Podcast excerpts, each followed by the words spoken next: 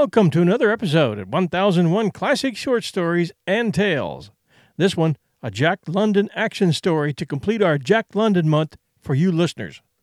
Next week, we'll bring in a different author and start expanding our literary horizons once again, as one of our recent reviewers so nicely said in a written review. One of the most enjoyable things I do here is researching new stories for this collection. I pick just about one out of every five that I read. When I hit on a great one, like this story, Bunches of Knuckles, I can't wait to begin producing it. So, without further ado, here's Bunches of Knuckles by Jack London. Arrangements quite extensive had been made for the celebration of Christmas on the yacht Samoset. Not having been in any civilized port for months, the stock of provisions boasted few delicacies, yet Minnie Duncan had managed to devise real feasts for cabin and forecastle. Listen, Boyd, she told her husband. Here are the menus. For the cabin, raw bonita native style, turtle soup, omelette a la Samoset. What the dickens? Boyd Duncan interrupted. Well, if you must know, I found a tin of mushrooms and a package of egg powder which had fallen down behind the locker, and there are other things as well that will go into it. But don't interrupt. Boiled yam, fried taro, alligator pear salad. There, you've got me all mixed. Then I found a last delectable half pound of dried squid. There will be baked beans Mexican, if I can hammer it into Toyama's head. Also, baked papaya with marquise and honey. And lastly, a wonderful pie, the secret of which Toyama refuses to divulge. I wonder if it's possible to concoct I wonder if it's possible to concoct a punch or a cocktail out of trade rum, Duncan muttered gloomily. Oh, I forgot. Come with me. His wife caught his hand and led him through the small connecting door to her tiny stateroom. Still holding his hand, she fished in the depths of a hat locker and brought forth a pint bottle of champagne. The dinner is complete, he cried. Wait. She fished again and was rewarded with a silver mounted whiskey flask she held it to the light of a porthole, and the liquor showed a quarter of the distance from the bottom. I've been saving it for weeks, she explained, and there's enough for you and Captain Detmar. Two mighty small drinks, Duncan complained. There would have been more, but I gave a drink to Lorenzo when he was sick. Duncan growled. Might have given him rum. Facetiously. The nasty stuff? For a sick man? Don't be greedy, Boyd and I'm glad there isn't any more, for Captain Detmar's sake. Drinking always makes him irritable. And now for the men's dinner soda crackers, sweet cakes, candy. Substantial, I must say. Do hush. Rice and curry, yam, taro, bonita, of course, a big cake Toyama is making. Young pig. Oh, I say, he protested. It is all right, Boyd. We'll be in Attu Attu in three days. Besides, it's my pig. That old chef, whatever his name, distinctly presented it to me. You saw him yourself. And then two tins of bullamacow. That's their dinner. And now about the presents. Shall we wait until tomorrow or give them this evening? Christmas Eve, by all means, was the man's judgment. We'll call all hands at eight bells. I'll give them a tot of rum all around, and then you give the presents. Come on up on deck. It's stifling down here. I hope Lorenzo has better luck with the dynamo. Without the fans, there won't be much sleeping tonight if we're driven below. They passed through the small main cabin, climbed a steep companion ladder, and emerged on deck. The sun was setting, and the promise was for a clear tropic night. The Samoset, with fore and mainsail winged out on either side, was slipping a lazy four knots through a smooth sea. Through the engine room skylight came a sound of hammering. They strolled off to where Captain Detmar, one foot on the rail, was oiling the gear of the patent log. At the wheel stood a tall South Sea Islander, clad in white undershirt and scarlet hipcloth. Boyd Duncan was an original. At least that was the belief of his friends. Of comfortable fortune, with no need to do anything but take his comfort, he elected to travel about the world in outlandish and most uncomfortable ways. Incidentally, he had ideas about coral reefs, disagreed profoundly with Darwin on that subject, had voiced his opinion in several monographs and one book, and was now back at his hobby, cruising the South Seas in a tiny 30 ton yacht and studying reef formations. His wife, Minnie Duncan, was also declared an original, inasmuch as she joyfully shared his vagabond wanderings. Among other things, in the six exciting years of their marriage, she had climbed Chimborazo with him, made a 3,000 mile winter journey with dogs and sleds in Alaska, ridden a horse from Canada to Mexico, cruised the Mediterranean in a 10 ton yawl, and canoed from Germany to the Black Sea across the heart of Europe. They were a royal pair of wanderlusters. He, big and broad shouldered, she, a small brunette, and happy woman, whose 115 pounds were all grit and endurance, and withal pleasing to look upon. The Samoset had been a trading schooner when Duncan bought her in San Francisco and made alterations. Her interior was wholly rebuilt so that the hold became main cabin and staterooms, while abaft midships were installed engines, a dynamo, an ice machine, storage batteries, and, far in the stern, gasoline tanks. Necessarily, she carried a small crew. Boyd, Minnie, and Captain Detmar were the only whites on board, though Lorenzo, the small and greasy engineer, laid a part claim to white, being a Portuguese half caste. A Japanese served as cook, and a Chinese as cabin boy. Four white sailors had constituted the original crew forward, but one by one they had yielded to the charms of palm waving South Sea isles and been replaced by islanders. Thus, one of the dusky sailors hailed from Easter Island, a second from the Carolines, a third from the Paumotus, while the fourth was a gigantic Samoan. At sea, Boyd Duncan, himself a navigator, stood a mate's watch with Captain Detmar, and both of them took a wheel or lookout occasionally. On a pinch, Minnie herself could take a wheel, and it was on pinches that she proved herself more dependable at steering than did the native sailors. At eight bells, all hands assembled at the wheel, and Boyd Duncan appeared with a black bottle and a mug. The rum he served out himself, half a mug of it to each man. They gulped the stuff down with many facial expressions of delight, followed by loud lip smackings of approval, though the liquor was raw enough and corrosive enough to burn their mucous membranes. All drank except Lee Goom, the abstemious cabin boy. This rite accomplished, they waited for the next, the present giving. Generously molded on Polynesian lines, huge bodied and heavy muscled, they were nevertheless like so many children, laughing merrily at little things, their eager black eyes flashing in the lantern light as their big bodies swayed to the heave and roll of the ship. Calling each by name, Minnie gave the presents out, accompanying each presentation with some happy remark that added to the glee. There were trade watches, clasp knives, amazing assortments of fish hooks in packages, plug tobacco, matches, and gorgeous strips of cotton for loincloths all around. That Boyd Duncan was liked by them was evidenced by the roars of laughter with which they greeted his slightest joking allusion. Captain Detmar, white faced, smiling only when his employer chanced to glance at him, leaned against the wheelbox, looking on.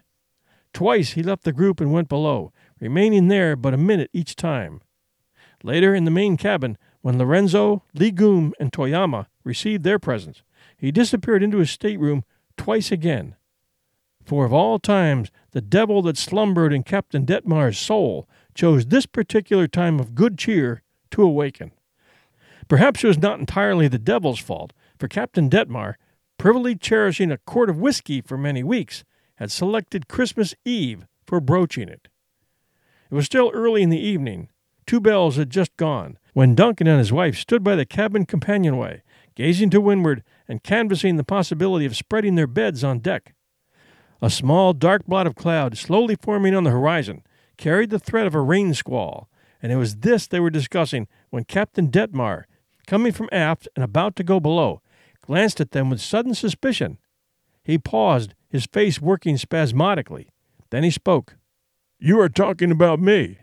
His voice was hoarse, and there was an excited vibration in it. Minnie Duncan started, then glanced at her husband's immobile face, took the cue, and remained silent. I say you were talking about me.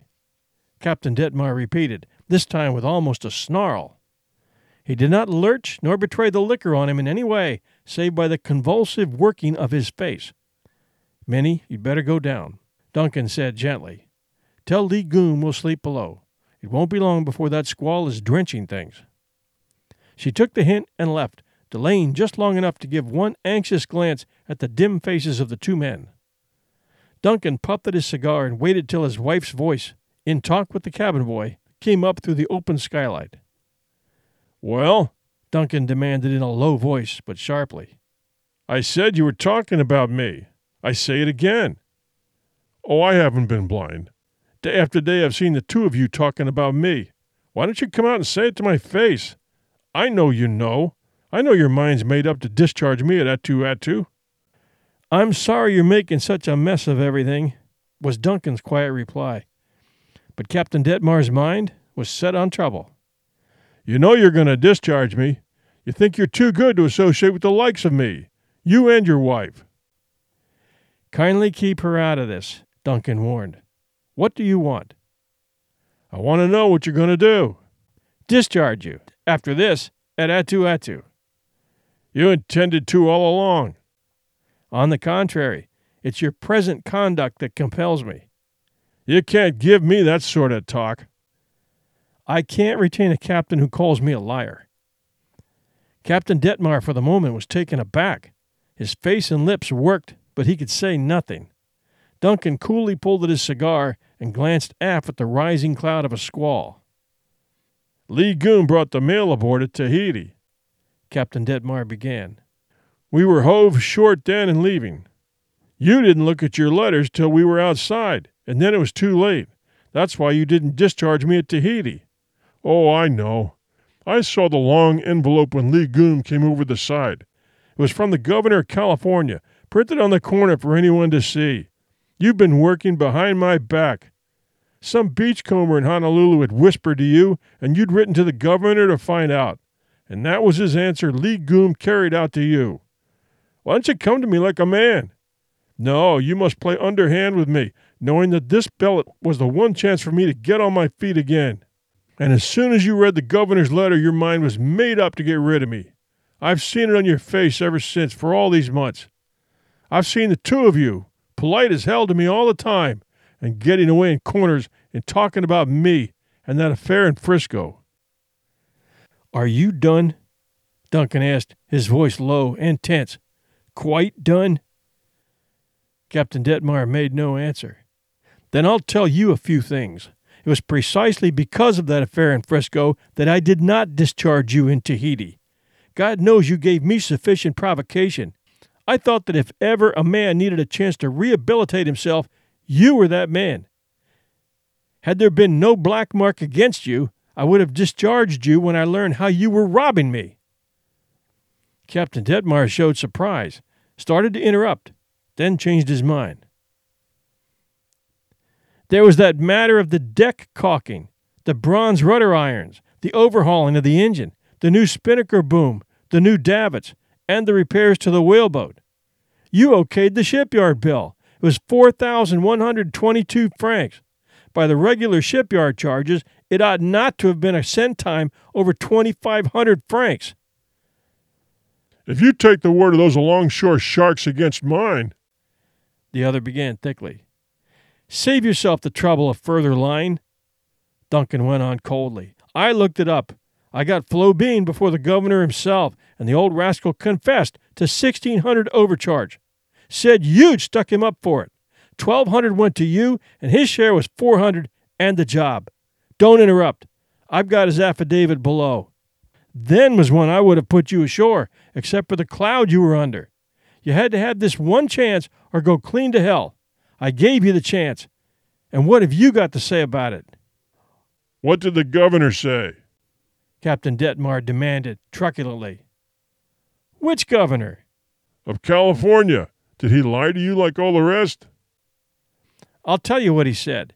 He said that you had been convicted on circumstantial evidence. That was why you had got life imprisonment instead of hanging.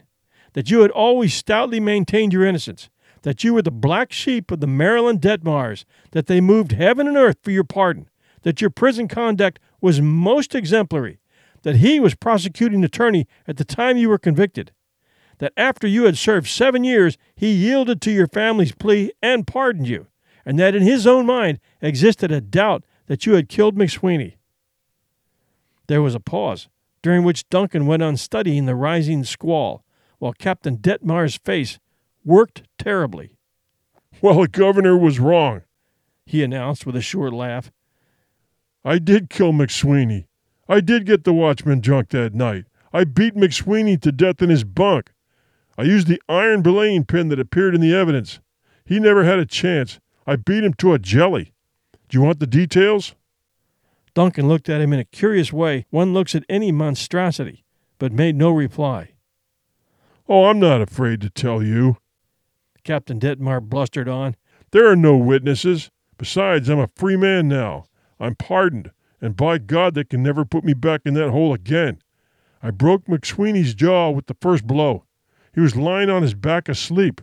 He said, My God, Jim, my God. It was funny to see his broken jaw wobble as he said it. Then I smashed him. I say, do you want the rest of the details? Is that all you have to say? was the answer. Isn't it enough? Captain Detmar retorted. It is enough. What are you going to do about it? I'm going to put you ashore at Attu Attu. And in the meantime? In the meantime, Duncan paused. An increase of weight in the wind rippled his hair. The stars overhead vanished, and the Samoset swung four points off her course in the careless steersman's hands. In the meantime, throw your halyards down on deck and look to your wheel. I'll call the men. The next moment, the squall burst upon them. Captain Detmar, springing aft, lifted the coiled mainsail halyards from their pins and threw them, ready to run, on the deck. The three islanders swarmed from the tiny forecastle, two of them leaping to the halyards and holding by a single turn, while a third fastened down the engine room, companion, and swung the ventilators around. Below, Lee Goom and Toyama were lowering skylight covers and screwing up deadeyes. Duncan pulled shut the cover of the companion scuttle and held on, waiting, the first drops of rain pelting his face, while the Samoset leaped violently ahead, at the same time heeling first to starboard then to port as the gusty pressures caught her winged out sails. All waited. But there was no need to lower away on the run. The power went out of the wind, and the tropic rain poured a deluge over everything. Then it was the danger passed, and as the Kanakas began to coil the halyards back on their pins, that Boyd Duncan went below. It's all right, he called in cheerily to his wife. Only a puff. And Captain Detmar? she queried has been drinking, that's all.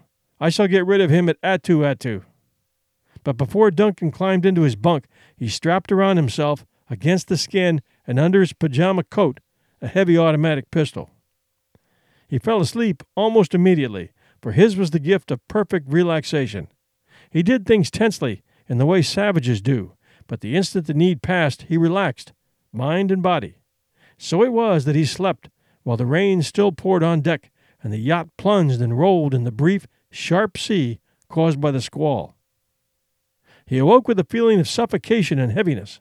The electric fans had stopped, and the air was thick and stifling.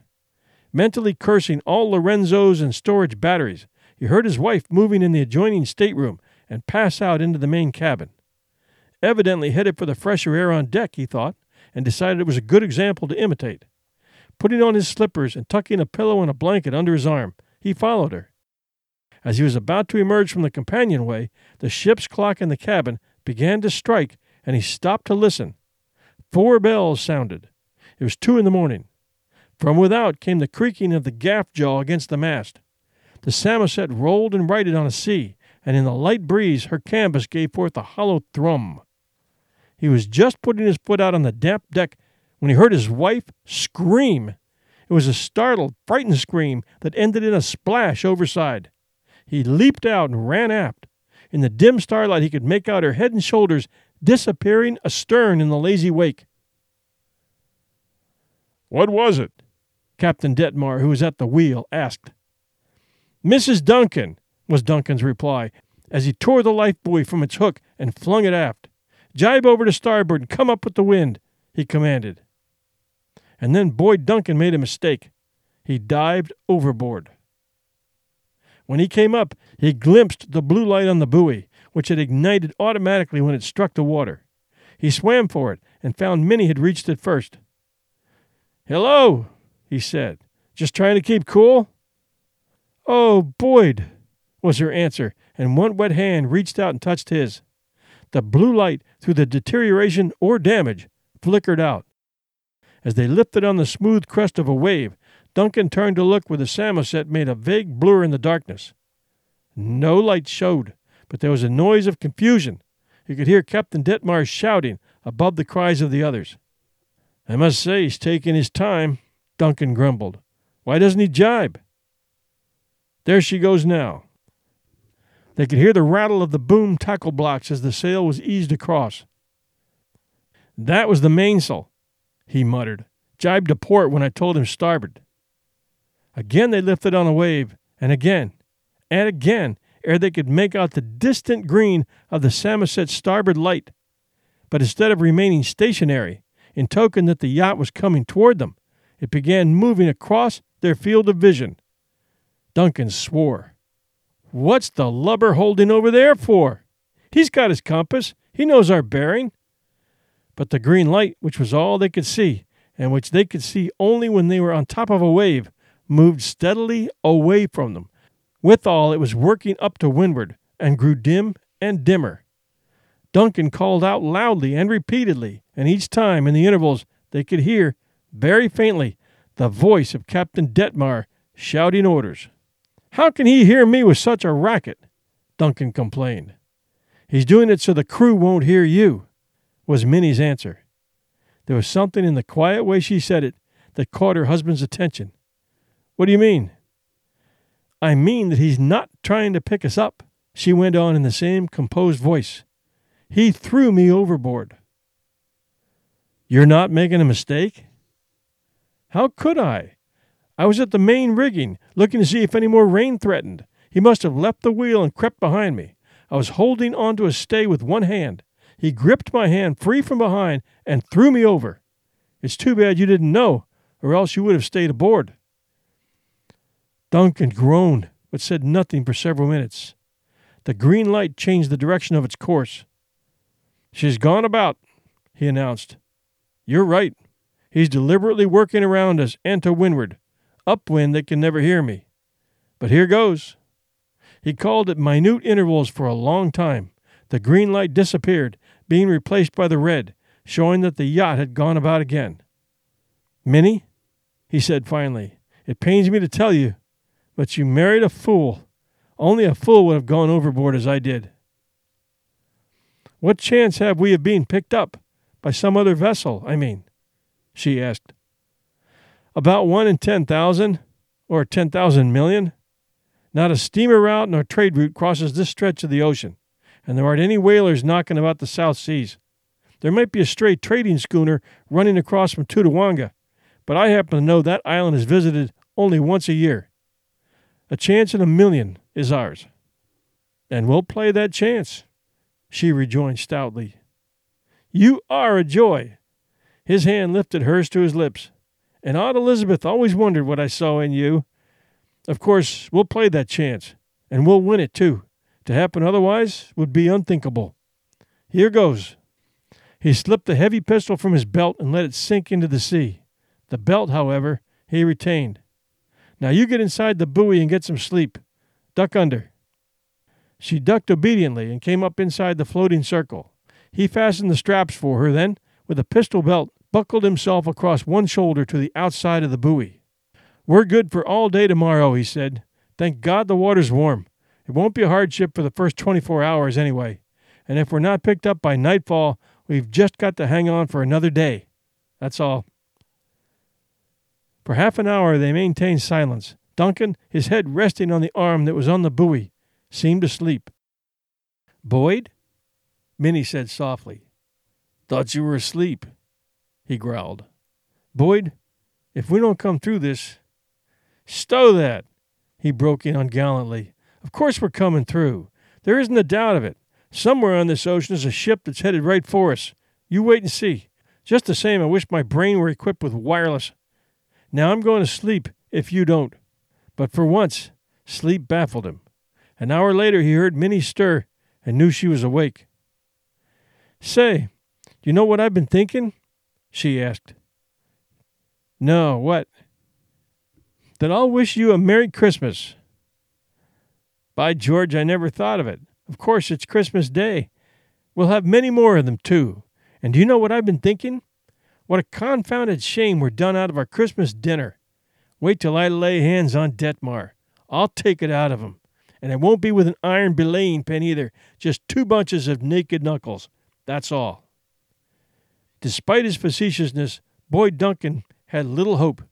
He knew well enough the meaning of one chance in a million, and was calmly certain that his wife and he had entered upon their last few living hours, hours that were inevitably bound to be black and terrible with tragedy. The tropic sun rose in a cloudless sky. Nothing was to be seen. The Samoset was beyond the sea rim. As the sun rose higher, Duncan ripped his pajama trousers in halves and fashioned them into two rude turbans. Soaked in seawater, they would offset the heat rays. When I think of that dinner, I'm really angry, he complained, as he noted an anxious expression threatening to set on his wife's face. And I want you to be with me when I settle with Detmar. I've always been opposed to women witnessing scenes of blood, but this is different. This will be a beating. I hope I don't break my knuckles on him, he added after a pause. Midday came and went, and they floated on, the center of a narrow sea circle. A gentle breath of the dying trade wind fanned them, and they rose and fell monotonously on the smooth swells of the perfect summer sea. Once a goonie spied them, and for half an hour circled about them with majestic sweeps. And once a huge rayfish, measuring a score of feet across the tips, passed within a few yards. By sunset, Minnie began to rave, softly, babblingly, like a child. Duncan's face grew haggard as he watched and listened, while in his mind he revolved plans of how best to end the hours of agony that were coming. And, so planning, as they rose on a larger swell than usual, he swept the circle of the sea with his eyes, and saw what made him cry out, Minnie! She did not answer, and he shouted her name again in her ear with all the voice he could command. Her eyes opened. In them fluttered commingled consciousness and delirium. He slapped her hands and wrists till the sting of the blows roused her. There she is, a chance in a million, he cried. A steamer at that, headed straight for us. By George, it's a cruiser.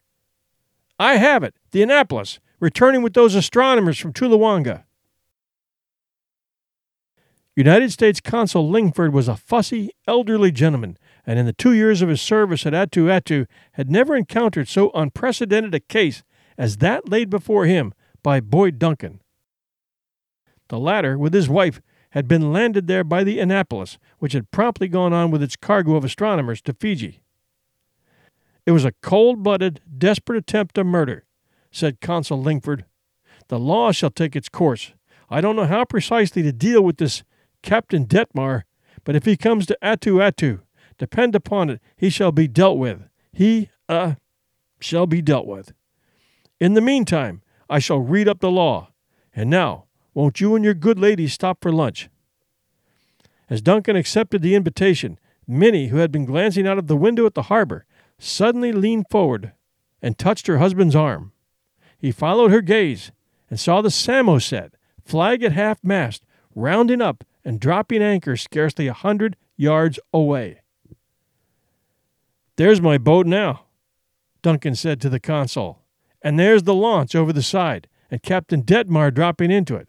If I don't miss my guess, he's coming to report our deaths to you.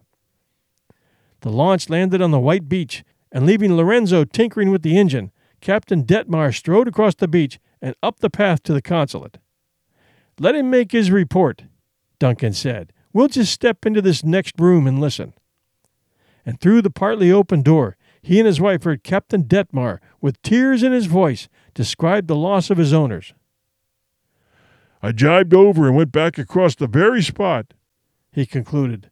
There was not a sign of them. I called and called, but there was never an answer. I tacked back and forth and wore for two solid hours, then hove to till daybreak and cruised back and forth all day, two men at the mastheads. It is terrible. I'm heartbroken. Mr. Duncan was a splendid man, and I shall never. But he never completed the sentence, for at that moment his splendid employer strode out upon him, leaving Minnie standing in the doorway. Captain Detmar's white face blanched even whiter. I did my best to pick you up, sir, he began. Boyd Duncan's answer was couched in terms of bunch knuckles, two bunches of them that landed right and left on Captain Detmar's face. Captain Detmar staggered backward, recovered, and rushed with swinging arms at his employer, only to be met with a blow squarely between the eyes. This time the captain went down, bearing the typewriter under him as he crashed to the floor. This is not permissible, Consul Linkford spluttered. I beg of you, I beg of you to desist. I'll pay the damages to office furniture, Duncan answered, and at the same time landed more bunch knuckles on the eyes and nose of Detmar. Consul Linkford bobbed around in the turmoil like a wet hen while his office furniture went to ruin. Once he caught Duncan by the arm, but was flung back, gasping, half across the room. Another time he appealed to Minnie, but she, white faced and trembling, resolutely shook her head and watched the fray with all her eyes. It is outrageous, Consul Linkford cried, dodging the hurtling bodies of the two men. It is an affront to the government, to the United States government, nor will it be overlooked. I warn you. Oh, do pray desist, Mr. Duncan. You're going to kill the man. I beg of you. But the crash of a tall vase filled with crimson hibiscus blossoms left him speechless. The time came when Captain Detmar could no longer get up. He got as far as hands and knees, struggled vainly to rise further, then collapsed. Duncan stirred the groaning wreck with his foot. He's all right, he announced. I've only given him what he's given many a sailor and worse. Great heaven, sir! Consul Lingford exploded, staring horror stricken at the man whom he had invited to lunch. Duncan giggled involuntarily, then controlled himself. I apologize, Mr. Lingford. I most heartily apologize. I fear I was slightly carried away by my feelings. Consul Lingford gulped and sawed the air speechlessly with his arms. Slightly, sir, slightly he managed to articulate. Boyd, Minnie called softly from the doorway. He turned and looked. You are a joy, she said. And now, Mr. Lingford, I'm done with him, Duncan said. I turn over what is left to you and the law. That? Consul Linkford queried in accent of horror. That, Boyd Duncan replied looking ruefully at his battered knuckles.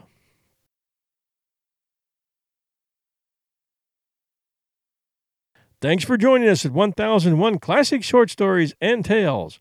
Please keep those Apple reviews coming. Thank you. That's it for this week. Thank you very much. This is your host and storyteller, John Hagedorn, and this is our story.